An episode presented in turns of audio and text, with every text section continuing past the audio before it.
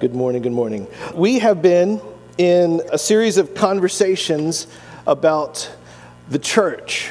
Today is, you know, this is the last Sunday before the season of Lent begins. Wednesday is uh, Ash Wednesday, which is also uh, Valentine's Day to you sinners. Um, I'm just kidding. It's one of those r- rare years where Ash Wednesday and Valentine's Day are the same day. That's going to be a lot of fun for those young lovers out to dinner with the, yeah, I don't, I don't know, it's worlds colliding. I got no big spiritual point to that. That was just, it's just funny to me. Uh, but we've been talking about the church, and the way we've been approaching this, we're asking ourselves questions that we normally ask about ourselves as individuals. So things like, what's my identity in Christ? You know, what's God's will for me? And we're asking those questions about us as a community. It's the same question. So, who are we as a church? What is our identity as a church? And um, what's our communal calling? Because that's important. And last week we explored this title, uh, The Bride of Christ, that the Bible calls the church. This morning, we're going to look at another way that we're described in Scripture, and that is the body of Christ. The body of Christ. And uh, you've probably heard this very many times, the body of Christ. And so I, I want to try to put kind of a fresh thought on, uh, or two on this idea of what it is to be the body. You can imagine like this if, if our lives were a movie, then our bodies would be like the lead actors. Your body is how you express yourself. It's how you connect. It's how you make your mark on the world, right? Right now, uh, my body is how I am sharing this message with you today. Without my body, I would just be, you know, like a ghost. I'd be this weird, disconnected voice you're just hearing. Um, and so our bodies are, you can think of them as the bridge between our thoughts and our actions, right? It's kind of like the bridge between the spiritual world and the physical world, our bodies. So we picture Jesus, right? Over 2,000 years ago, Jesus came, he walked this earth, he became the incarnation. We have a big fancy word for that the incarnation of God Himself, the Word made flesh. And that's a very big deal. That God Himself took on a body. Into, and, and that He used that body, Jesus used that body as the ultimate tool of, of love and salvation. Through His hands, He healed. Through His words, He taught. Through His presence, He changed the whole world, right? But here's the plot twist when He ascended into heaven, he handed us the baton, right? So suddenly we became his body, we became his hands and his feet, his voice here on earth. So it's kind of like Jesus acquired a second body, and that's what you and I are. We're body number two. Right? And according to the scriptures, this is important because it's not just kind of like, you know, a nice little poetic language. This is actually our identity. I'm really ringing here, guys. As the body of Christ, we're not just followers of Jesus, we're extensions of his work. We're extensions of Jesus, right? We're, we are called to act and to, to love and to speak as he did. And so the church is like this living organism. It's moving and it's growing throughout the earth. Each one of us plays a crucial part in this mission, right? And so if you have a Bible with you, I'm going to be in uh, 1 Corinthians 12, but before we get there, I want to touch, uh, just for a second, I want to give you a glimpse of something that Jesus said uh, about this idea in the Gospel of John. In the Gospel of John, Jesus is, he's, he's in, it's that last night, he's about to be betrayed, and he's with his people, his friends, on the last night.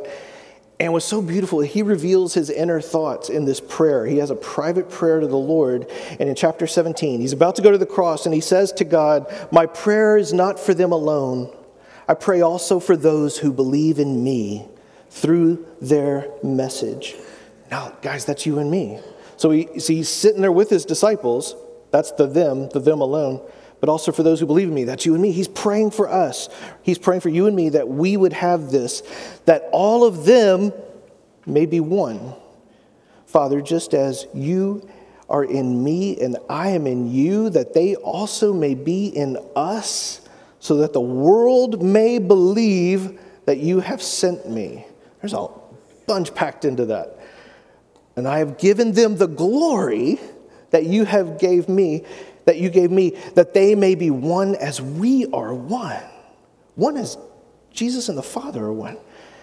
I and them and you and me, so that they may be brought to complete unity. and then the world will know that you have sent me and have loved them even as you have loved me. This is a beautiful passage. It's a beautiful prayer. But a lot of folks, when they read things like this, they read this, even this prayer of Jesus, they get confused and they think what Jesus is praying for isn't unity, but uniformity.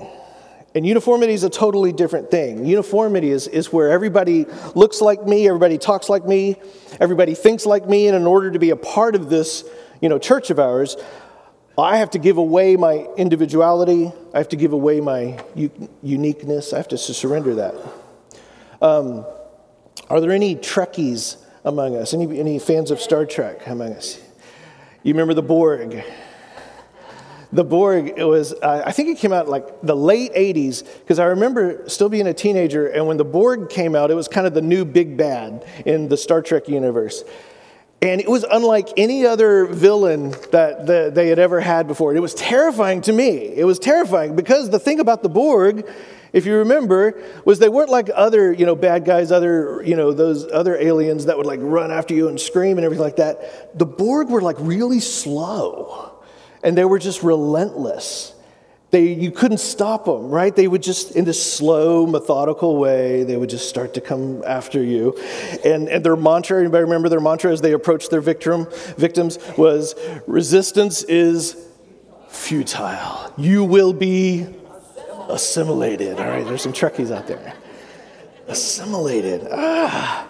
That was just like the most chilling words to me uh, as, as, a kid, and that's what made them so horrible. Was their victims weren't just they did just like pew pew, you're dead. No, no, no. They would like turn their victims into sort of this like zombified, half alive thing that served the collective, right? And you're all, everything that was you really was dead. Like your uniqueness, your passions, your talents, your hopes, your dreams, you know, your will, your personhood. It was just consumed, it was gone. But like your body was still there. And what I think a lot of Christians fear is that that's what assimilation in the church must be like, right? So the idea is you join the religion, and then you know you got to check your brain at the door, um, and you got to lose your humanity, lose your sense of humor, and any sense of fun, and you know anything that ever gave you pleasure before is now verboten, and because you're you know you're, you're plugged into the church now. And we're, by the way, you're going to just, we turn you into this sort of Stepford wife. I'm, I'm mixing my metaphors super bad now. It's a boring Stepford wife, stay with me. And, and you have to just comply with everything because we fear any kind of variety, you know, or any kind of, anything that rocks the boat. But what Jesus envisions for his church is actually, it's actually the opposite of uniformity, the Borg like assimilation, right? Because uniformity, where we're all the same, here's the secret it doesn't take a work of God. That's not a big deal. Hum- uniformity is easy. Humans are actually very good at it. We've made a science out of it, right? I mean, you know, uh, you can see a, a, a, a good side of this is just join the military, right? You, you will find out uniformity, right? We know how to make everyone the same. You, you don't need the incarnation of Christ in the world to weed out human uniqueness and create this like uniform collective. What Jesus is praying for is something much harder to achieve. In fact, it takes a miracle on a grand scale. It takes a miracle. Uniformity weeds out our differences. Unity celebrates our differences. See? Uh, unity means what makes you you actually makes us all better. You staying you makes us all better. And your gifts and your talents that you bring to the table, that would be something that was missing without you here. If you weren't here, we wouldn't just like plug in somebody else to do the same thing. No, no, no. What makes you you is important, that it's you. And, more importantly, it re- requires a miracle of the Holy Spirit because it's not natural for human beings. Unity is not natural. It is not the way we are wired. We tend, if you, you know, if, if we were being honest with each other, we tend to bristle uh, at, at being around other people who are too different from us, you know. We can sort of tolerate it up to a certain point, but then we're kind of like, all right, you know what? I'm out. You're, you're weird. You're different. Whatever it is. You know, we quit that environment. We want to leave that. We want to seek a different one where everyone is like us, right? It takes a miracle to make us a body. And I want us to remember that today. It takes a miracle to make a body. So, as we read a bit through 1 Corinthians 12, we're going to catch a glimpse of what Paul is really trying to explain to the church about itself. And remember, he's talking to us. So we pick up Paul's letter in chapter 12, uh, 1 Corinthians. He's speaking to the church, and he starts out this way. He says, Now, about the gifts of the Spirit, brothers and sisters, I don't want you to be uninformed. There are different kind of gifts, he says in verse 4, but the same Spirit uh, distributes them. There are different kinds of service, but the same Lord. There are different kinds of working, but in all of them and in everyone, it is the same God at work. Now, to each one, so, that, so now he's saying each individual, so that's you and you and you and me. To each one, the manifestation of the Spirit is given for the common good. That's an important sentence. So Paul's trying to explain, he's trying to explain unity, the concept of unity, not uniformity. He's clearly telling them, number one, this is a work of God. He said this is a manifestation of the Spirit. This isn't just because we just all decided to be really nice today. Right? This is a miracle. If it was easy, we, we could try to fake it for a little while, but it wouldn't last long, right? And sometimes what happens in, a, in some church circles is it we just forget this. Either we forget this or it just gets it gets too hard because we get tired of working spiritually. We get tired of being spiritual, right? Working, let's face it, being in the flesh is easier. It's just easier. It comes so much more natural to me to be in the flesh, right? Uh, and and and it, so what we do in some circles is, well, after a while, we just resort to uniformity. That's much easier. And you start to get a community that all looks the same.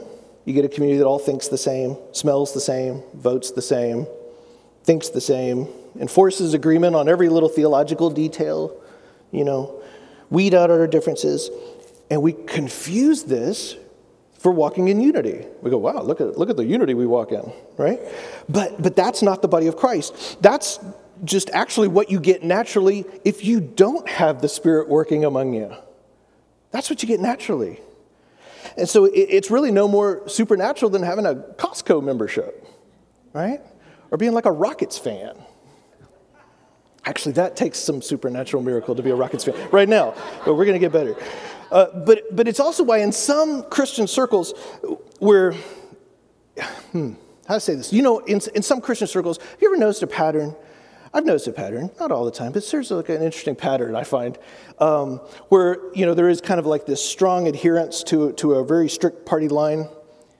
Often, you have a very sort of a super boisterous, like alpha male uh, that's leader, kind of in charge, or it could be an alpha female too. That doesn't matter, right?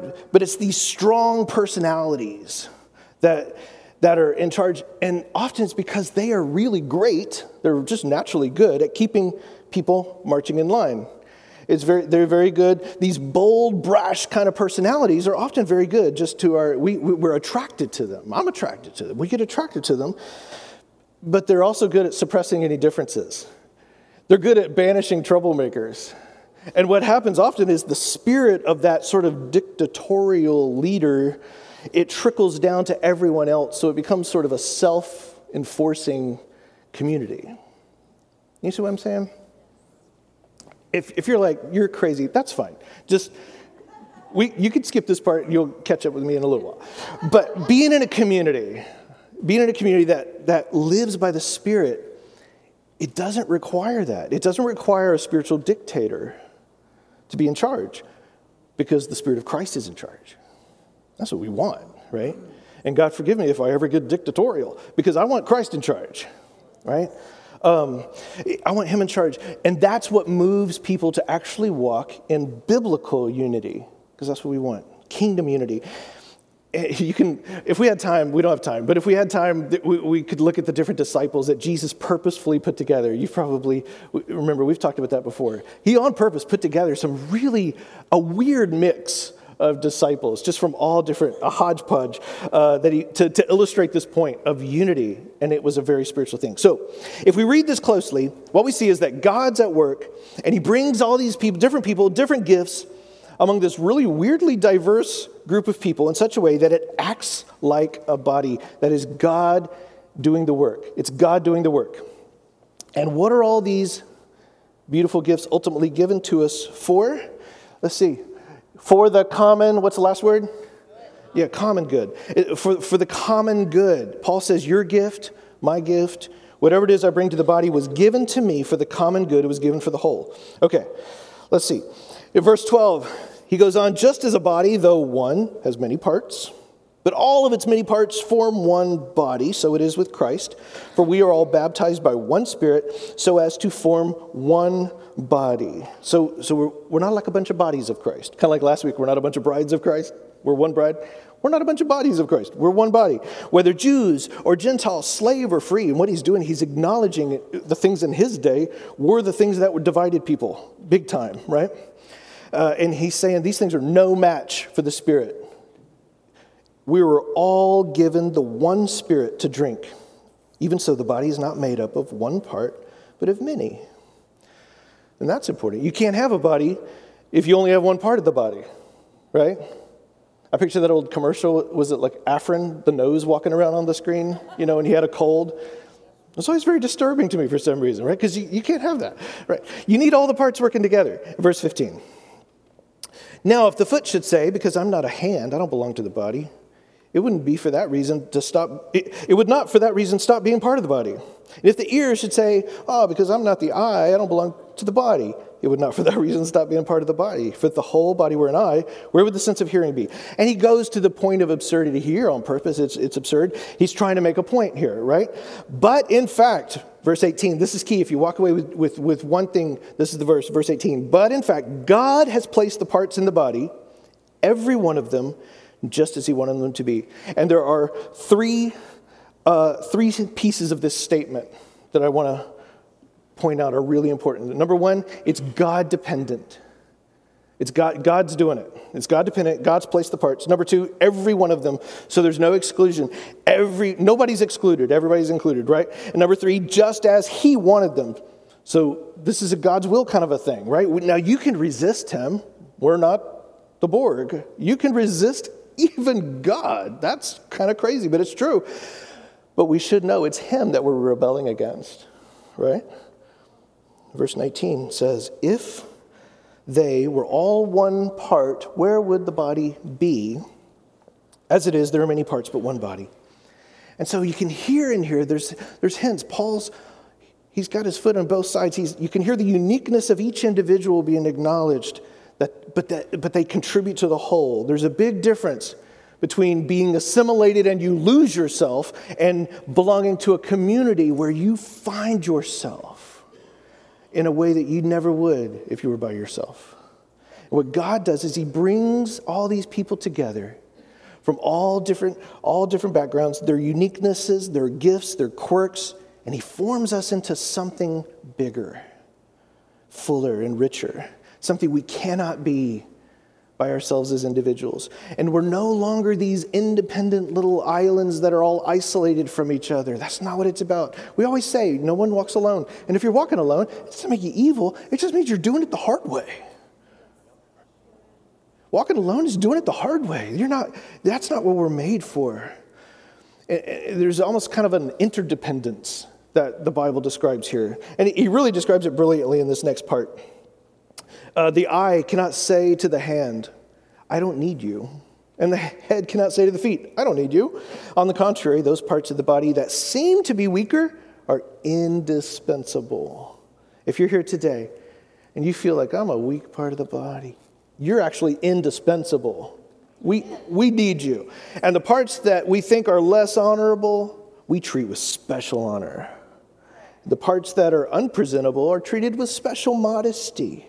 And that kind of has a, a connotation of a similar thing of, of a way we adorn it. We adorn it in a special way. While our presentable parts need no special treatment. But God has put the body together, giving greater honor to the parts that lacked it, so that there should be no division. Repeat it after me no division. No division in the body. No division in the body. No division in the body but that its parts should have equal concern for each other. So we don't lose our uniqueness, right? In the church, what's great is you actually get to, we get to connect with a body that cares for us and loves us. It's, this is a body that, if we're doing this thing right, it, it makes you stronger when you're, when you're weak. It helps us heal when we're injured. And it gives us purpose beyond anything we would ever experience if we were just walking alone by ourselves. He says, if one part suffers, every part suffers with it. And if one part is honored, every part rejoices with it. What a beautiful picture of, of us if we're doing this thing right, right?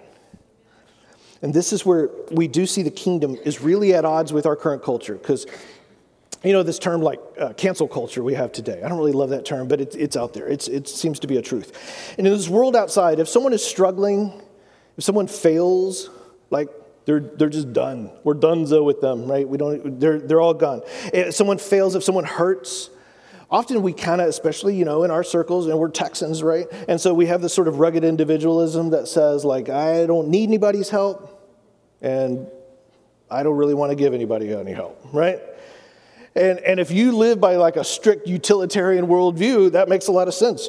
If you have a little toe that's hurting, sometimes it's just better to cut it off than let it slow us down, right? We got a, we got a mission to do. You're, you're holding us back. We're just going to cut it off.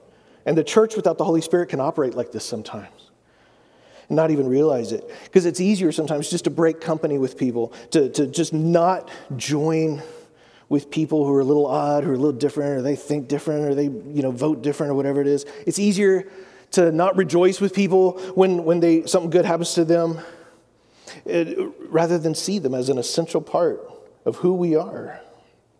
And here's where the miracle comes into play again, because this gifting that God has designed me for, whether it's big or small, it doesn't matter.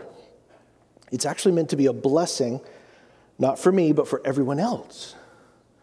So your gifting, when we, when we hear Paul and these letters talk about the gifts, and you have this gift and you have this gift, they're not like for you. They're not like, yay, look what I got for Christmas, it's mine. It's actually yours. Like my gift is your gift. I'm, it's just kind of, I'm like the deliverer. And your gift is for the rest of us. You're just delivering it, right? Isn't that beautiful? And so that means I can lose, I can completely lose my need to like compete. That, that feeling that I'm competing with anybody. When somebody else suffers, I can come alongside. I can weep with those who weep. I can rejoice with those who are blessed. And, and what I do is uh, I get to even experience the overflow of that blessing, all without jealousy, without competitive spirit, without fear of folks like who are different than me. And it says, if one part suffers, every part suffers with it. Now, why isn't that always, always practiced in the church today? Because that's a beautiful phrase. If we're honest, that doesn't always happen. Why is that? I think largely, a couple reasons, largely to the fact that we, we keep our suffering to ourselves very often. And sometimes that's through pride. That's just pride. It's just the way I am. I don't want anybody to know what I'm going through because it's like I'm going to experience some sense of shame out of that, you know? And that's a very real thing with people. Like, I, am going to experience shame because I'm suffering about something. Or it might be, you know, it just might be the culture we grew up in or a generational thing or something like that. No, you just, you, you, you swallow that, you keep it to yourself. It's also through bad doctrine. Can we just admit that? Right? There's some bad doctrine that you hold your struggles silently so, you know, the gods don't hear you sounding ungrateful. And it's just completely antithetical to how Scripture says the body of Christ operates. Right? He says this Now you all are the body of Christ. Now, here he's moving off from, you know, this whole thing is like a body. Now he's saying you are the body. He's being even more emphatic here. He moves, he's moving to identity. You are the body of Christ. Keep in mind, too, the you, the yous are plural, as we like to say, right? The, if, if it was written in text in English, this would be y'all. Y'all are the body of Christ. And each one of you, there's the individual, is a part of it. Now, here's where Paul lets us know something very important that we're in this together. Nobody's left out, nobody gets to opt out. This is important. There are no spectators in church. In the church. I'm talking about in the church, not, not spectators that might come to church. And that's fine. You can be a spectator and come to church. You're checking things out. You're like, oh, I want to be, I want to see if I, you know, I like the vibe of this place, if I can connect with these people. That's cool. You're a spectator. That's okay. But you can't be an observer and truly be part of the church, Amen. right? And that's, I'm not like trying to be judgy or anything like that. That's just truth. That's just the way the church is. To be part of the church. This isn't like participating, we don't participate in this like we're going to a restaurant. You know, you go to your favorite restaurant and it's not like you own that restaurant. You know, you don't have like, this is my place. You know, you know no, you, you go and you enjoy it and then you leave. But with the church, it is different. This is part of our identity. And so, Paul, here he starts to get really practical in verse 28. He says, And God has placed in the church, first of all, apostles, second, prophets, third, teachers and miracles, then gifts of healing and helping and guidance and different kinds of tongues. And then he asks a question Are all apostles? Are all prophets? Are all teachers? Do all work miracles? Do all have gifts of healing? Do all speak in tongues? Do all interpret? You get the picture. And, and the answer to these questions is no. But the reason is because diversity is actually necessary in order for the body to function. It's necessary. Now, you may function in some of these areas at different times, at different, different ways, right? But we're all differently gifted by God, and it's on purpose. It's not because there's something deficient about you, right? This is on purpose. So God does not want you to measure yourself or your worth by what other people are doing, right? The fact that maybe your contribution around here isn't as public as somebody, it doesn't make your contribution less holy doesn't make you less holy, doesn't make you less valuable. If your contribution is like super public, you know, if you're like up here on the stage singing or preaching or something, doesn't make you more holy, doesn't make you more valuable at all, right? So I want to uh, kind of distill all of this. We've, we've had a lot of sort of this esoteric body talk. I want to distill this into kind of like three aha statements here. Three things, okay? Number one, I want to say it again unity is a miracle. Unity is a miracle. Um, I want to hammer this home because it's easy to take for granted, I think, kind of what we have here at Generations. It is a beautiful, special thing. This priority that we have placed on the value of unity, not uniformity. It's easy to come here. If you come here for a long time, you just start to assume it's very common. Everybody must have that, surely, right? I mean, that's just Bible stuff, right? But, uh, or uh, worse, you might, you might be like, ah, that's something like we need to fix. right? But a place where everybody is exactly the same, talks the same, believes exactly the same, isn't allowed to disagree and question and wrestle and looks the same and experiences the comfort of a peaceful uniformity, that's not a body. That's a cult. All right?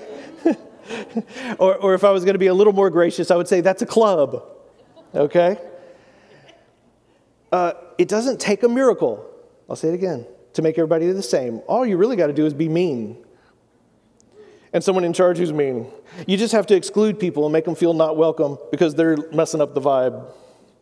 Uh, but what we have here, and I'm just telling you, I, I, I, know because I have friends who go to other churches, and not all churches. This, there's a lot of great churches, good churches. But I have friends, I have friends who preach in other churches who travel and they preach and they have that opportunity. And the thing we got here that I keep hearing back from person after person who comes and ministers here is what you guys got here is not typical. It's true. I'm not making that up. And, and I'm not saying we're the only one uh, or anything prideful like that. And I'm not saying we do it perfectly, because holy cow, we don't do it perfectly. I know that. Um, but what we have here that is in common with, with other good churches is that we have prioritized a Jesus centered unity. And we've made that a core value. A Jesus centered unity as a core value. And it's not just like some kind of cute little granola saying. Like, it's, it's important to us, and we are going to keep pursuing that because we see this as a sign of the Holy Spirit moving in a world that is tearing itself apart right now under our noses. More than ever, this core value is needed in this world. Bringing into unity that which is different is how Jesus operated in his world. And he lived in kind of a world, uh, you know, in a lot of ways like ours. It was tearing itself apart. There was a lot of people, there was like civil war brewing and all that kind of stuff. And Jesus came in and he got people who were very different. and he brought them together in unity. And what he was doing is demonstrating the kingdom. He didn't say, Yeah, let's form a faction so we'll be ready for the civil war. No, he said, Let's show the world a different way. Let's show the world the kingdom, how the kingdom of God operates. And that's what we want to do. We just want to be like Jesus as much as we can, so we want to live that way. And he says what happens is you and I will live this way. We and that way when we engage with culture, you know, they'll see us and they'll go, look, look, look at those generations, folks. They do not all look the same. Like, I could not give you a, here's a stereotypical generations looking person, right? Doesn't exist. They don't look the same. They don't think the same. They don't share the same opinions. I know that's true because I get your emails. and I love it. I love them. It's great. I mean, that's, that, that's just, oh yeah, praise the Lord. We're, we're doing it right. Uh, and by the way, that is how people nowadays, it seems like, primarily divide up is opinions, right? It's not, I don't want to go, no, I'm not going to go there. Okay. I'll get in trouble. But the world will look at us and go, they may not put it like this, but what they're thinking is only God could do that. Only God could put all those people together who really have no reason to be hanging out. And He puts them all together. And not just tolerating, loving, loving each other, right? And that's why Jesus says, they will know you by your love. And it's your love for each other. That's what he was really saying in that scripture. If you go back and, yeah, we're supposed to love the world, but that particular scripture, he's actually saying the way you love each other. That's what the world's going to notice. Isn't that something? The way you love each other.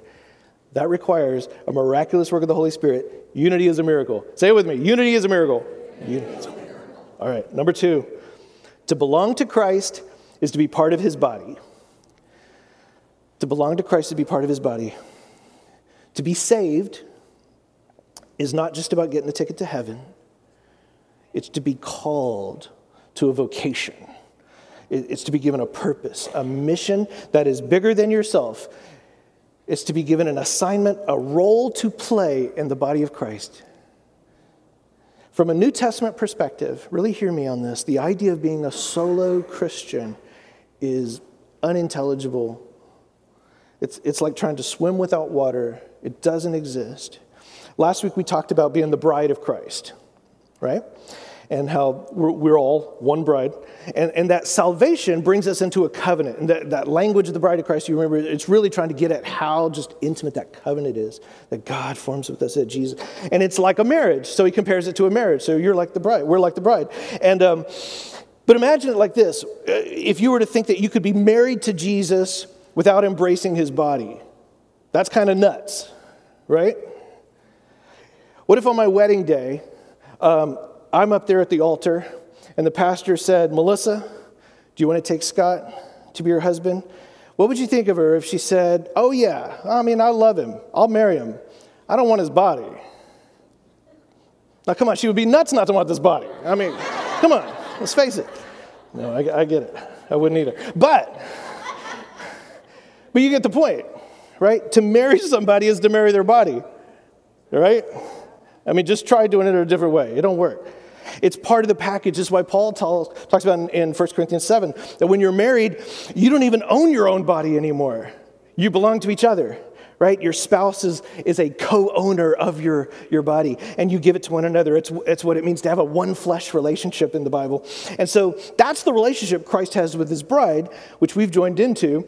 And to belong to Christ is to be part of his body. Now, this body of Christ may not be a perfect body, right? It may smell a little funny sometimes. It may get a little flabby. It may need to work out a little bit more, eat less breakfast tacos, right? Guys, started this year, my doctor says you got to do something. And so uh, I started like getting more sleep. I joined a gym. I started working out. I started like intermittent fasting, doing all these little cool things. And uh, I weighed myself this morning. I've gained one pound. So, true story. So, um, just pray for me, because none of that worked. But I'm going to keep trying. Um, to bury somebody is to bury their body. Okay, yeah. So this body of Christ, it may not be perfect, right? The body, it isn't always at its best. There, this body of Christ might need to be kinder to each other in the church and outside the church. We might not, this body might need to stop being so afraid of what people are saying behind its back, right? There, there are members of this body, not this body, but the, the body. You know, I understand. There's members who sometimes they feel more like a, a wart than a finger, but, but, but we love them. We love them anyway, right? If we're part of Christ, if we're a bride of Christ, if we're joined with Christ, if we belong to Him, then we are part of His body. It's a package deal. And our commitment doesn't hinge, our commitment to Christ doesn't hinge on on how much we, you know, just really want to be best friends with everybody. It's really based on your ultimate commitment to Christ. And so, like we said last week, opting out really isn't an option. The last take home that we get from this passage from Corinthians is this number three we all have a role to play in the body. All of us have a role. Paul says the Holy Spirit in the church distributes each gift to each one as he determines. And so that means everybody has a gift. That's exciting. Everybody has everybody has been empowered to by the Spirit to have something to share, to have a role in the body of Christ. Everybody. Now that means if Generations Church, which which I've heard rumblings of this, that if Generations Church is functioning in a way that like most organizations in the world function, have you heard the old thing, 20% of the people doing 80% of the work? If we're functioning that way, then that's not God's best right? That's the world's way. But that's not the way we want to do things. It means, uh, that means somebody's, you know, not being part of the body. They're not playing the role or contributing the gifts that God has given them for the good of the body. It means there might be folks who have been coming for a while, but they still identify, they may identify with the body. They're like, yeah, this is my church. But functionally, they're acting like spectators. And that's not to condemn, it's just to inspire us. It's uh, to state a fact. If you're a disciple of Jesus, you have a role to play in the body of Christ. Amen. Right? Because the body says, we've all been given a gift, each one is given a role to play. There's no superfluous body parts. I always want to say superfluous when I see that word. There's no superfluous body parts, right? Like wisdom teeth, I heard like you don't need them. They're just vestigial something. But, or, you know, or your appendix, like, does it do anything? Do they ever find out if the appendix does anything? Nobody's an appendix. We all have a role to play, is my point. And, and by the way, here's another kind of aha moment. Your, your gifts, as I said before, your gifts are, they don't necessarily belong to you. It's more like they're on loan to you, right? So, so my spiritual gifts don't belong to me like, like a permanent superpower, right? I have the gift of blah, blah. Um, like, a, like I was given a sweater for Christmas. The gifts are actually given to the church, and I am the bearer of it for the moment. You kind of see the difference? So the gift that flows through you, it isn't a gift for your benefit, but for the benefit of everybody else. Okay, and before we go, I just want to push back on a couple of, uh, real quick, a couple of wrong ideas and, and really, I think these are kind of like lies from the devil uh, that might be keeping you from, from serving. Some people hear, uh, you know, a message like this and they think, well, you know what? I just really have nothing to offer. I mean, it's not like you're lazy or anything, I understand, but you're just like, I don't have anything to offer. I'm, just, I'm simple, maybe I'm, I'm uneducated, I'm unskilled, I don't have any talent, you know, I can't play guitar like Daniel, I you know. Uh, or, you know what, I'm not, I'm not a super righteous Christian like everybody else here is. I'm still struggling with weaknesses, I'm still struggling with sin. Now, if you're thinking that, and you're listening to this right now, that is in contradiction to everything we just read, isn't it? Right? Everybody has a gift. Everybody has a gift. So let me just declare right now that if you're thinking, when, if you're thinking that I'm a nobody, I've got nothing to offer, on, on the authority of God, I can declare that is a lie from the pit of hell. Okay? Can I be so bold? Each of us is equipped with unique gifts, even if we can't see them.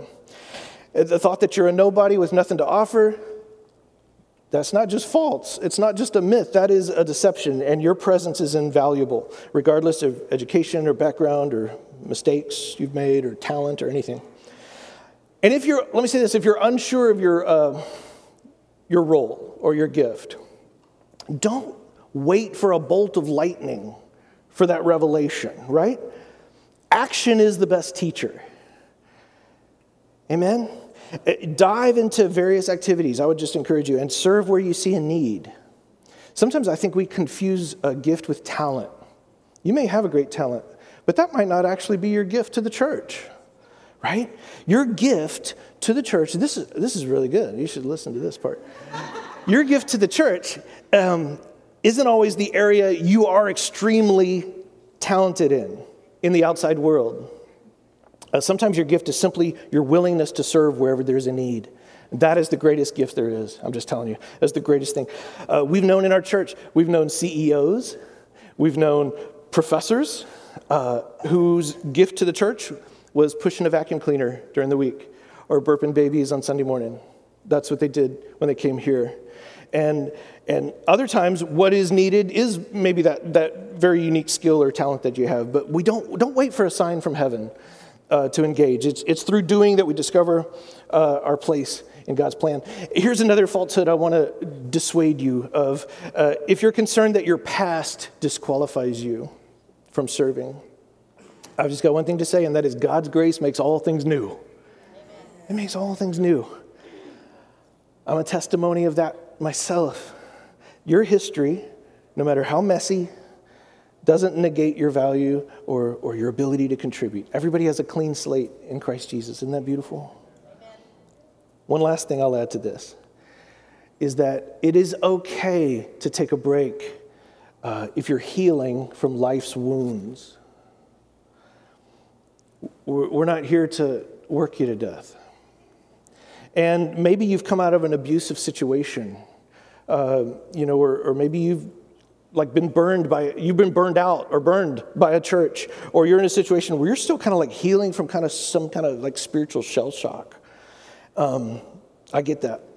And there's no judgment at all uh, for being wounded and needing a touch from the lord. If you go break your arm you know it needs to sit in a sling for a while um, but remember this recovery is a pathway back to participation Recovery is a pathway back to participation. So don't let you know, temporary setbacks keep you permanently on the sidelines. If, if you're on year seven of being in the injured reserves, it might be time to dip your toe in the water, right?